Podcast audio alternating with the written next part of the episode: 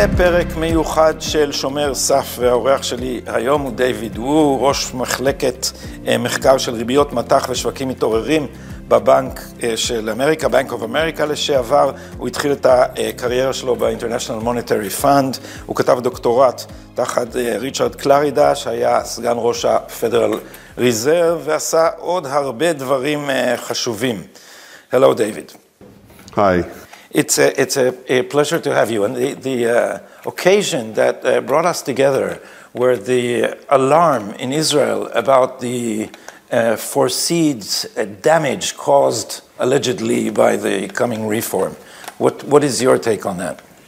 Personally, you listen, I have to say, you know what, I'm not Jewish, but I do live in Israel. So from that point of view, like you can look at me as a, you know, unbiased, partial, impartial observer in all this. What I can tell you is this like, you know, I've done this for 30 years. Like, my whole career has been literally devoted to looking at economies, looking at politics, telling basically investors where to basically place their money. I think it's completely ridiculous what the left has been saying of late here in Israel that judicial reform is going to bring about the destruction of the Israeli economy. Can you, uh, despite not agreeing with the argument, can you imagine what it is based on? What's the logic behind the idea that a judicial reform of this kind can have such an impact on the economy? I think, first of all, let me just give you my overall, I think, interpretation reading of what's actually going on here in Israel. And the only thing that can destroy this economy is if the left, okay, goes all the way to weaponize the economy in order to destroy okay, everything that is valuable in this country in order to basically retain power. I think what is going on here, there's no question, it's about a power struggle. What is going to bring down the economy is not the judicial, the judicial reform itself, but rather the fact that the left is willing to, again, basically push the economy to the brink in order to basically take the government hostage in order to force themselves into this process. I think this is a very important thing. Uh, this is what your, your viewers need to understand. This, this is a very big difference. Because I can give you an example. I mean, a perfect example, right? Right now, you've got people, elite in Israel, who are comparing Israel with Turkey. I think that comparison is almost like idiotic. I can tell you a much fairer comparison. You know what the country is? Singapore. Singapore, you know, I know a lot of Israelis aspire for Israel to become the next Singapore, which I think is a generally stupid idea, but it doesn't really matter, okay? Singapore is an aspiration. I mean, it started with Peres, if you remember. Now all the left, all the people who live in parts Herzliya, Pituah, Fashmau, they all want to basically become the next Singapore. Guess what? In the Freedom House democracy score in 2022, okay, Singapore only got 47 out of 100 points versus Israel that got something like 75 points out of 100. Because guess what? Singapore, you don't have judicial independence. There's no real democracy. You know, the opposition party has absolutely no chance of ever becoming elected. You know, there is no actually even free speech. There's no even LGBT rights. This is why Singapore actually, you know, in democracy terms, is actually a poor performer. Yet Singapore today is a triple A rated country. People cannot basically wait to put more money into Singapore. So, Israel is more free than Singapore, and yet Singapore enjoys basic AAA credit rating. So how do you explain that? It tells you that actually, and I think there's no chance Israel, following the judicial reform, is going to become like Singapore, politically speaking. I think that in general is stupid. But what I'm saying that the whole argument that somehow is, upside down. You know, there is democracy, a loss of democracy means that loss of economic power. There's no correlation because the best example, Singapore today is the fourth richest country in the world in per capita terms. It's a hundred thousand dollars basically a year per capita economy. It's one of the most dynamic economies in the world, without doubt. And yet, it's a, it's a in democracy. I, I have some criticism of these, of Freedom House and the, and the other, the other kinds of democracy measurements because it's been my opinion for a long time that these things measure liberalism but don't measure democracy at all. So they have no category to see that Israel is no longer a democracy. Israel has, because oh, oh, in, in all these um, scales, judicial reform counts only in the uh, judicial independence counts only in the positive. But what if you have a judiciary that is so strong that it's usurping citizen sovereignty? And this is what we have in Israel. We basically have a court which has taken for itself, without permission, the, the, the uh, authority to take final decisions on everything, on everything, including the writing of our Constitution.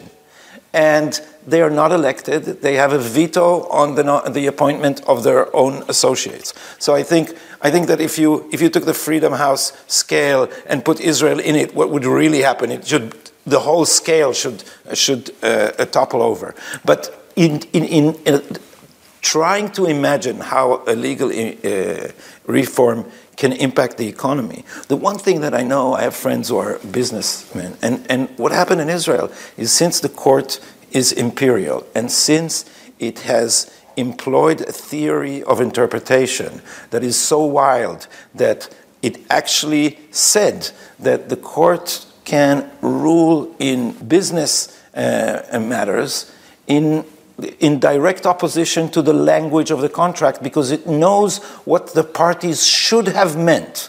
So the courts have created a, a, a state of, of uh, uh, complete chaos legally. And, and this judicial reform is uh, designed to create a measure of certainty in, in contracts. Would that, in your opinion, have any beneficial uh, impact in the long run?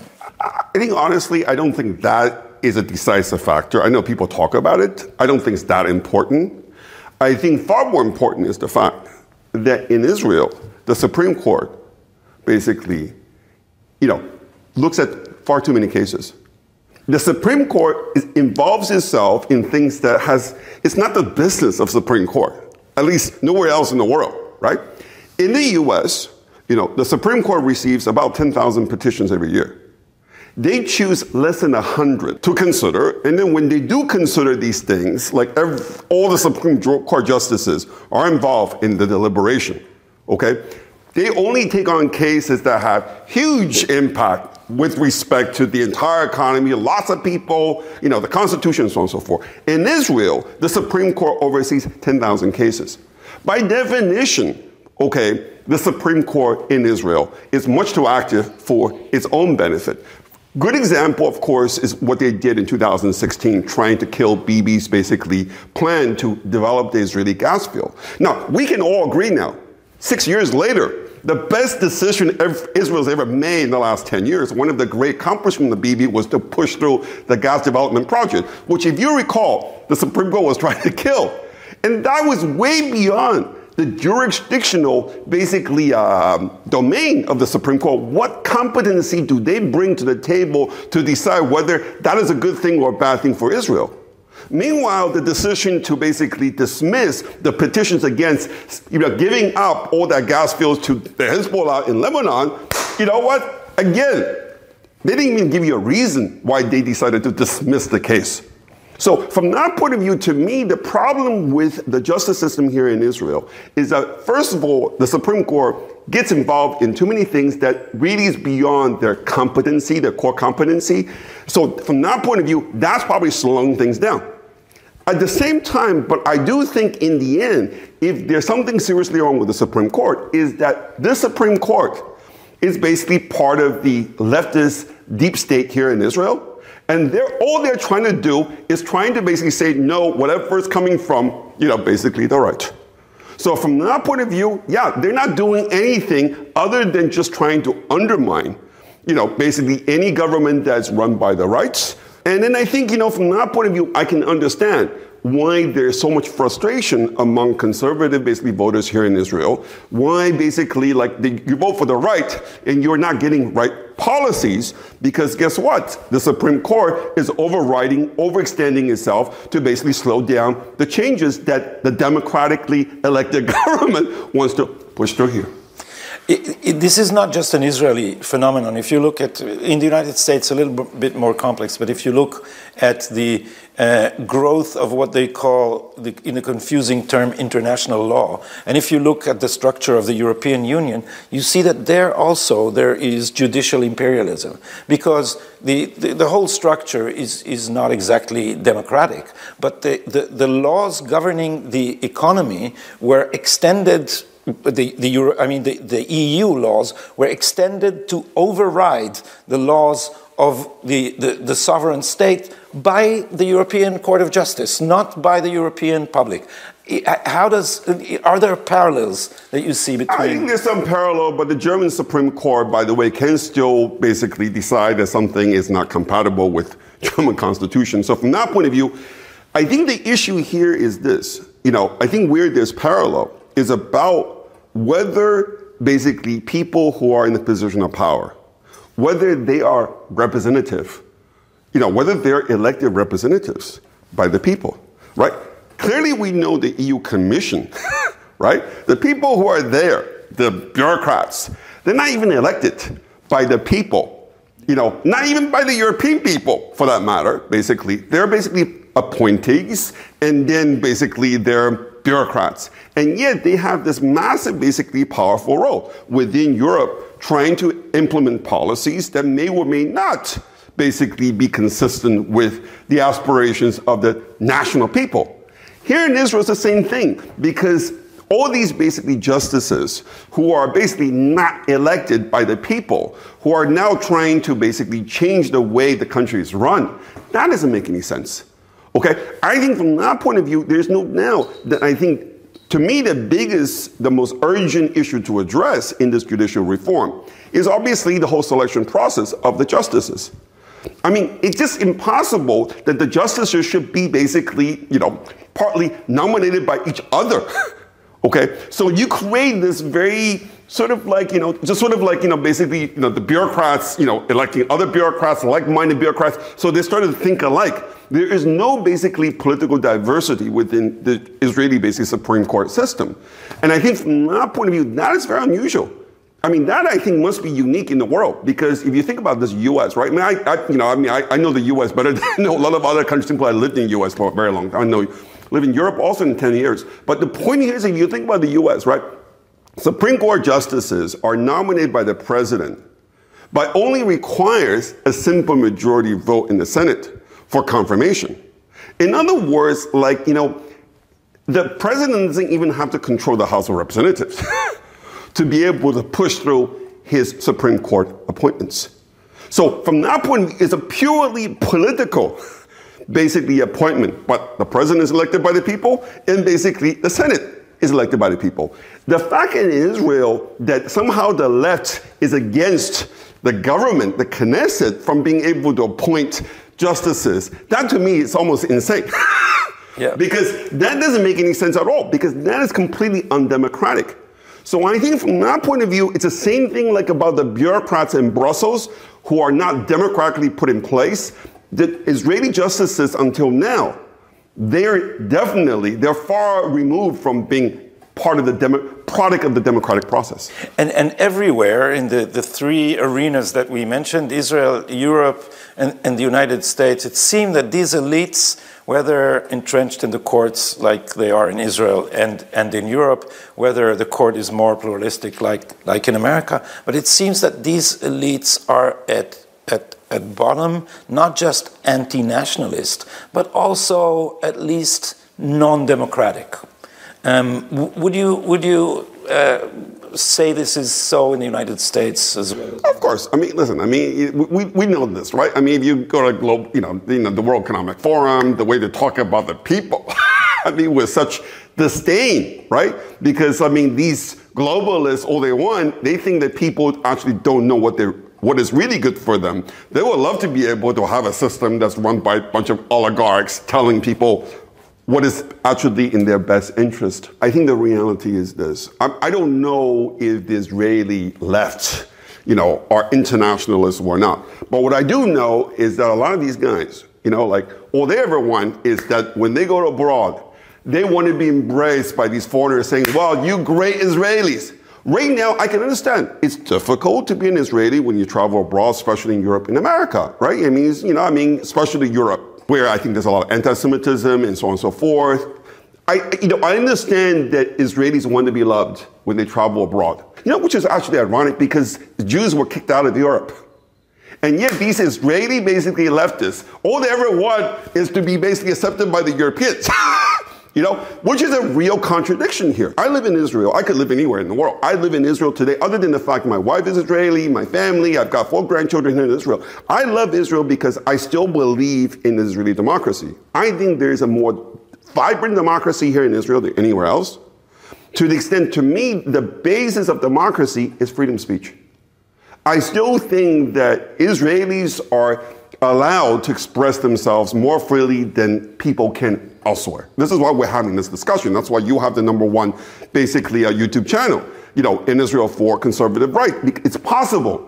But I think the fact that, you know, that the right is pushing back against the left, I think that is amazing because we're not seeing that anywhere else, by the way. The, the, so there's certainly a reason for optimism. The, the, first reason for optimism is the election of uh, the re-election of Netanyahu. Despite his trial, many Israelis just believe he was framed. But, but if you look at the role of the judiciary vis a vis freedom of speech, the left likes to quote a famous decision that, uh, where the, the Supreme Court reversed a government decision to close a communist newspaper. But they forget to mention that the Supreme Court, against the law, ordered the closing of a right wing radio station when there was a monopoly for public uh, uh, broadcasting, but you could broadcast from outside Israel. So there was a pirate uh, radio station called The Voice of Peace by Abie Nathan that they left alone. But when there was a right wing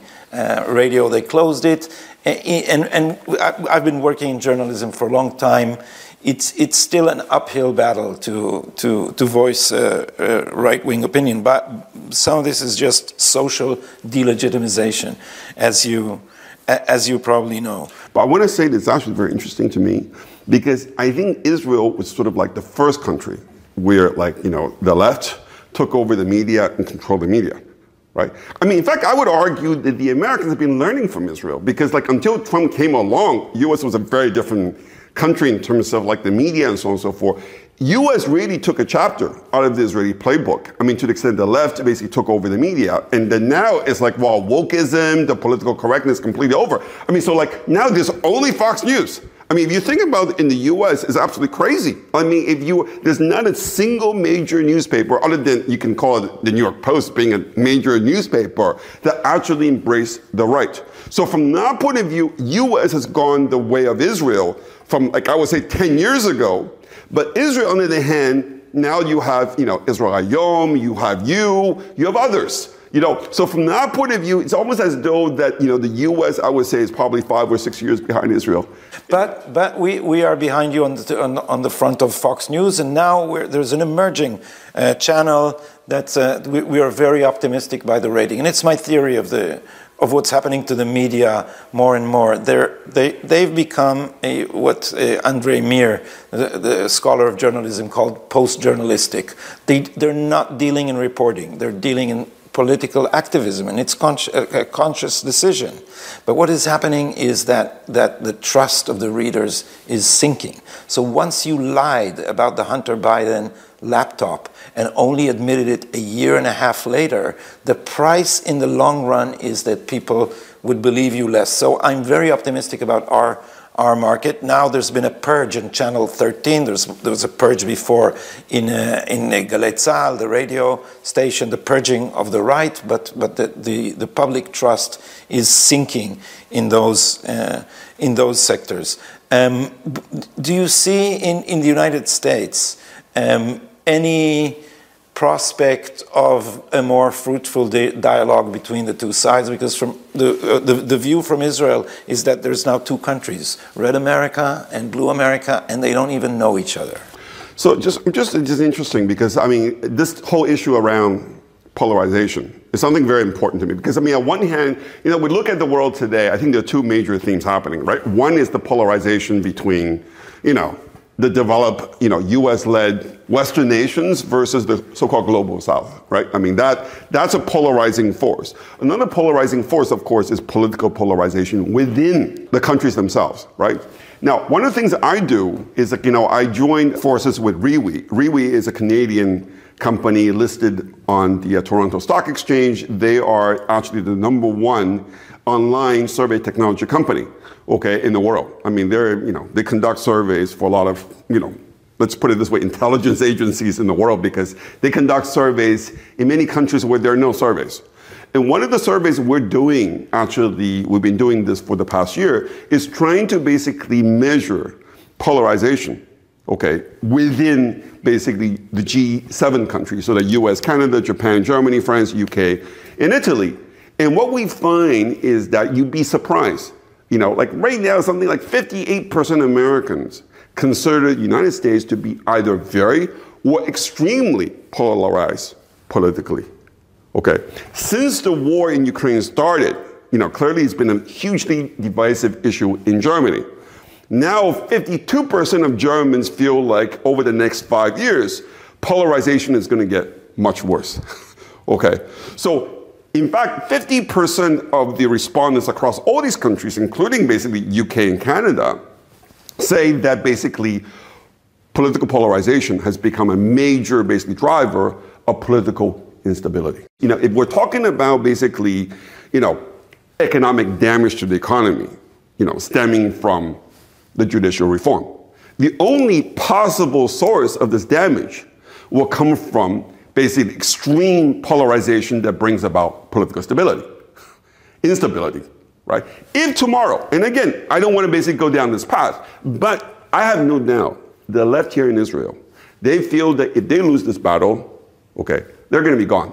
Possibly forever. I mean, to the extent that given the demographic changes, given that more and more people realize that, you know, Oslo was a was basically a fantasy and so on and so forth, that the right is gaining more and more people. If the left loses the you know, the court process. They're done. This is why they are going to stake everything. They're going to put everything to play. I would not surprise me that you know they're willing to go all the way. All the way meaning that you know what people can stop paying taxes, people can stop going to you know, you know refusing to go to the army, whatever it is. They can do that to basically bring about a complete political breakdown in the country. But that to me, of course, is very blind very stupid because in the end, they're going to do more harm than good to the country. But to me, I would not underestimate the willingness of the left to destroy the country if that's what it takes to be able to save it from what they see as ridiculous, you know, basically risk. A lot of people are threatening to pull their money out, many of them um, successful uh, high tech companies. How dangerous could that be to, to our economy in the short run? That I have to say is the most stupid thing somebody ever said. You know what? People who are in business, they're in business because all they're trying to do is to make money. Just think about it this way, right? I can understand, like, you just think about like people who could take their money out of Israel, right? By the way, just our, you know, just so that people actually understand the numbers, right? Israeli external debt, that is like the amount of debt issued by the Israeli government that's held by foreigners, okay, non-residents, okay, it's about like 140 billion dollars, something like that. Guess what? Israeli foreign exchange reserve is about 200 billion dollars. If tomorrow every foreigner decides to take their basically sell their holding of Israeli government bonds because they think Israel is going to get downgraded. They want to basically ship out. There's plenty of reserves left to basically accommodate their exit. And I'm not saying that's even, even remotely possible, but that's what. Businesses is even more ridiculous, right? Let's just imagine if you are like, you know, you are a billionaire in Israel, you say, well, you know, all you care is basically making money, right? Are you telling me that you're going to shut down your business? You're going to shut down your business as a way to protest the government?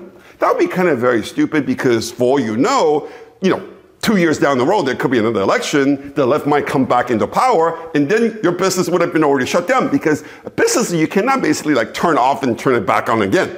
If you decide to basically shut down your business, you're gonna fire everybody, close down the shop, and then and that's it. There'll be nothing left. So from that point of view, it's not a is not a credible strategy, even as a threat. Now, high tech, this is actually it's very, very interesting, right? You think about this, right? There is Silicon Valley, and there's Israel. right?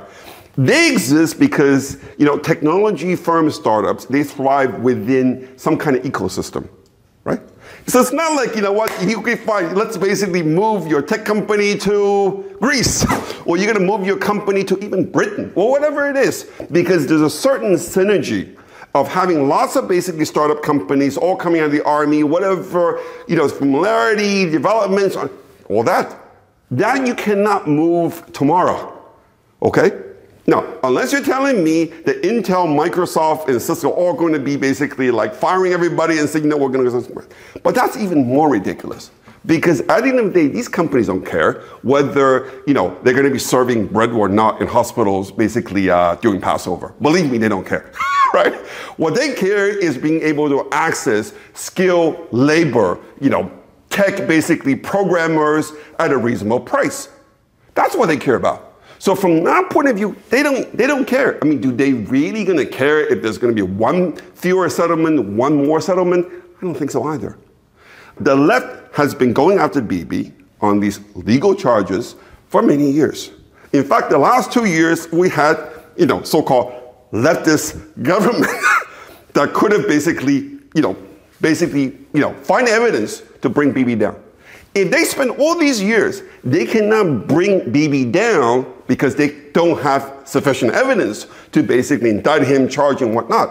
Either, okay, Bibi's innocent, or that the judges are completely incompetent. They're in either case, you know what? If that's the case, either if Bibi's you know innocent, then there's no issue. If Bibi is not innocent, but the judicial system is no good, then let's reform the system. You cannot basically, the problem with the left here is that you cannot basically have the cake and eat it too. And that, what I see in the US is, is Americans copying what's been going on in Israel. Except I think at least in Israel, people understand the game. This is why the right won with a pretty sizable majority by Israeli standard because people get the joke. Like, you know, you know, in Israel, like people are smart you know, politics is in people's blood. Nobody actually gets completely like brainwashed like, like in the US these days. I think Israelis can see through all this hypocrisy, and this is why Bibi's prime minister in Tel today. So my last question would be about the United States. Are you do you see a light at the end of the tunnel for because you sounded pessimistic about America as compared to Israel? No. I'm quite pessimistic about the US right now. And, and I think, you know, there, and this is a long conversation, this is a very long conversation, but my pessimism stems from the fact that they're doing everything too late. The number one focus in the US at the moment is to kill China. If you look at the history of the United States for most of the last 50 years, right, 60 years even since, you know, it was, you can argue even 100 years since Woodrow Wilson, it's been basically, you know, a tug of war between the internationalist versus the realist, right? The internationalists, like Woodrow Wilson, they want to create basically, you know, you know, basically the League of Nations, which became the United Nations. To make you know, the world the safe for democracy. Exactly, right? So, from that point of view, Americans basically invested heavily in international organization, which it basically ruled over anyway, to basically dictate American hegemony, which no doubt help America. I'm not saying didn't help the rest of the world you know, until recently, but that was basically the story, right? But it then became very obvious by 2008, you know, what brought down the, you know, the crisis and so on and so forth was the fact that this globalization, okay, of American power basically benefited the elite in the US, but left basically most of Americans, I'm talking about average middle class Americans, basically in the dirt right? I mean, we, we, all know about the manufacturing jobs that were lost, but for every manufacturing job lost, guess what? There were five other jobs that went away with it, okay? So from that point of view, there's no doubt that globalization, the way, you know, that was benefiting the American lead, big American corporation, benefiting U.S. defense companies because they were selling lots of arms and so on and so forth, right? Did not basically benefit the average American. And that's when Trump came along in 2016. And that's why Trump, you know, basically was a breath of fresh air. You know, we always have people don't people don't get it. Donald Trump, when he said that he wants to make America great, okay, he didn't he didn't mean that America needed to project even more power on the world stage. What he meant was that let's make America great for American people, especially the average Americans. Okay? So Trump, from that point of view, is realist. I can tell you, like, when Trump, in the way that he dealt with China, for example, was a good example. No president in the history of the United States has been as tough on China as Trump was. I mean, I'm talking about, let's say, the last 50 years. Okay? We all know that. Yet, all throughout Trump's basically four years as president, okay, he and his people were trying to get China to make concessions so that, so that they can basically get a win win outcome from all this. I mean, I was probably the only person on Wall Street who actually read the 100 page basically agreement that China and basically the US signed, okay, at the end of basically, you know, the beginning of 2020, after two years of hard negotiation. You should read that document because I think the document should be enshrined because it was a win win outcome for both China and, and the US. In fact, I can tell you in 2019 when I was traveling China, Chinese people would come up to me in the corridor, in the offices, government buildings saying, Well, David, you know what? We love Trump here in China because Trump, we are now pushing forward reforms that have been basically held back for the last 10 years. So Trump understood, like a good businessman, you know, if you want to get something from the other side, you have to be willing to give something to the other side. Now, that is, and by the way, Trump also understood one thing, which was that the worst thing that could ever happen to the US is if Russia and China got into bed together, right? Because these are the two most formidable basic adversaries for the US. The last thing you want to see is for these two basically to join forces. This is why every time Trump saw Xi Jinping, he would say, wow, Xi Jinping is a great man. He's my best friend. Every time he saw basically Putin, he said, well, Putin is a great man, he's my best friend. As long as Trump was in power, China and Russia were definitely, did not basically get too close. And then came basically Joe Biden. Okay. Within basically two years, now the two most formidable out, you know, adversaries of the US had basically gone into bed together. And there's no doubt this is going to represent a huge, basically. With, with Tehran. Right, with Tehran. But let's just say Tehran is not even measure in. But the point here is that China and Russia together would really make America run for its money. Because let's think about this, right? China is strong in manufacturing. Russia is strong in natural resources. They don't compete. There's a lot of synergy between them, right? You're talking about the only three nations in the world that send basically men into space. it was US, China, and Russia. And now the number two, number three decided to get together. I mean, China is very strong in, in engineering. Russia is very strong in basic sciences. You know, if they really put their heads together, you think, you know, they won't be able to actually come up with their own civilian aircrafts to basically challenge Boeing and Airbus. You don't think they'll be able, I mean, China is already the number one player in basically in quantum computing and AI. You know, I mean, I mean, Russia and China are way ahead of the U.S. in development of hypersonic missiles. I've always said the reason why the U.S was dying, had to basically get Ukraine basically into NATO was because Russia was so ahead of the US in terms of hypersonic missiles that, you know what, that the only way the US could actually, you know, maintain some kind of basically balance is by placing missile launchers directly in Ukraine on the Russian border. That was what, by the way, provoked, you know, Putin into invading Ukraine. That much I have absolutely no doubt. I have also absolutely no doubt, and I said this actually even before, you know, basically, um, Hersh basically said this recently. I said this already four months ago, you know, that it was the US that blew up the Nord Stream pipeline. Not because I have any, you know, secret information, but because it was the only thing that made sense, okay? That the US did not want did not want to give Germany any excuse to negotiate with Russia. So what best to do to basically blow up the one thing that Germany wanted to basically, uh, that could have basically swayed the Germans to enter into some kind of compromise with Russia. So the bottom line here is America right now, in my view, the biggest problem right now is by basically getting itself into this war in Ukraine and now declaring war, pretty much a war on China, is like there's no there's no turning back. like if Ukraine loses this war, okay, which I think it will, and then probably sooner than later, I think that will be the end of the American hegemony. I mean, this is the greatest ironic basic twist in American history that the neocons who got the US into Iraq and Afghanistan, who really ought to have been put away forever, They came back basically in the Biden administration and got US into basically this Ukraine business and now against China. And they now know that if Ukraine loses this war, that will be the end of American hegemony because nobody will take America seriously after that. I can tell you, I just, I'm, I'm, i live in Taiwan. I mean, I, my parents live in Taiwan. I just came back for a visit, okay, to eat some Chinese food. I can tell you in Taiwan, everybody's following the developments in Ukraine because they're saying we don't want to become the next Ukraine. If Ukraine loses this war, you think Taiwan's going to say, you know what? Let's basically, yeah, let's let's trust the Americans and let's basically, like you know, let's just destroy half the country. A third of the country is going to let. No way. I think this is what this is the biggest decision that Bibi will have to make.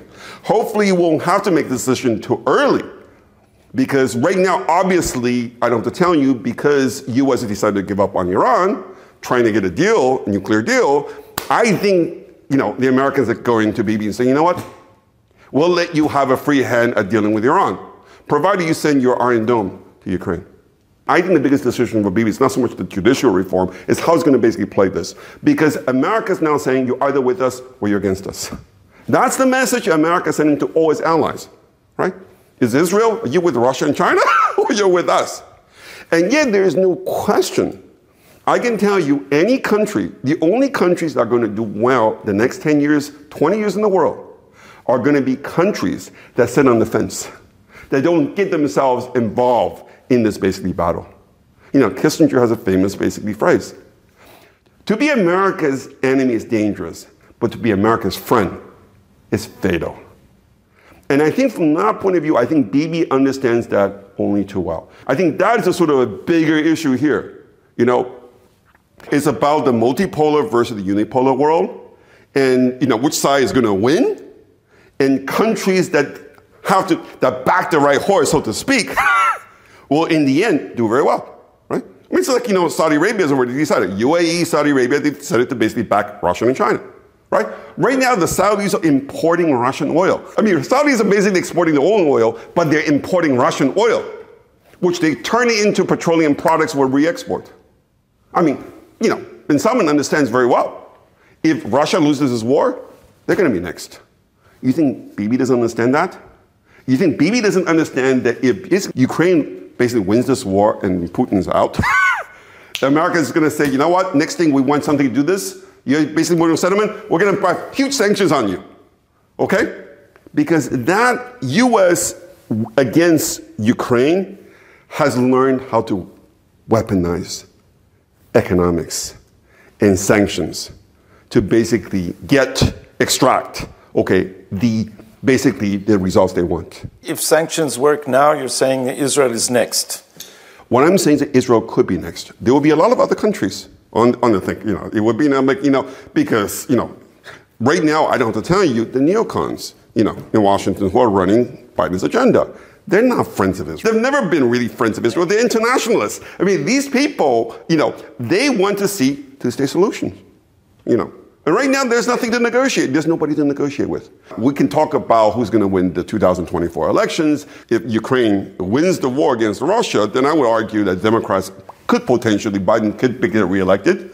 But if, if Ukraine loses this war, Biden's gone. And then Bibi doesn't have to worry anymore. This is why the war in Ukraine right now, to me, is going to be very decisive. And I, am hoping that Bibi won't have to make any decision until the war is over. And then I'm, I personally think it's going to be over within the next three to six months. And I think Russia's going to win this thing and it's going to be all over. But, but the point here is that it's, it's about basically this balancing act for, for, for Bibi right now. David Woo, this was a, an interesting tour of the horizon. Thank you very much for this conversation. You're welcome.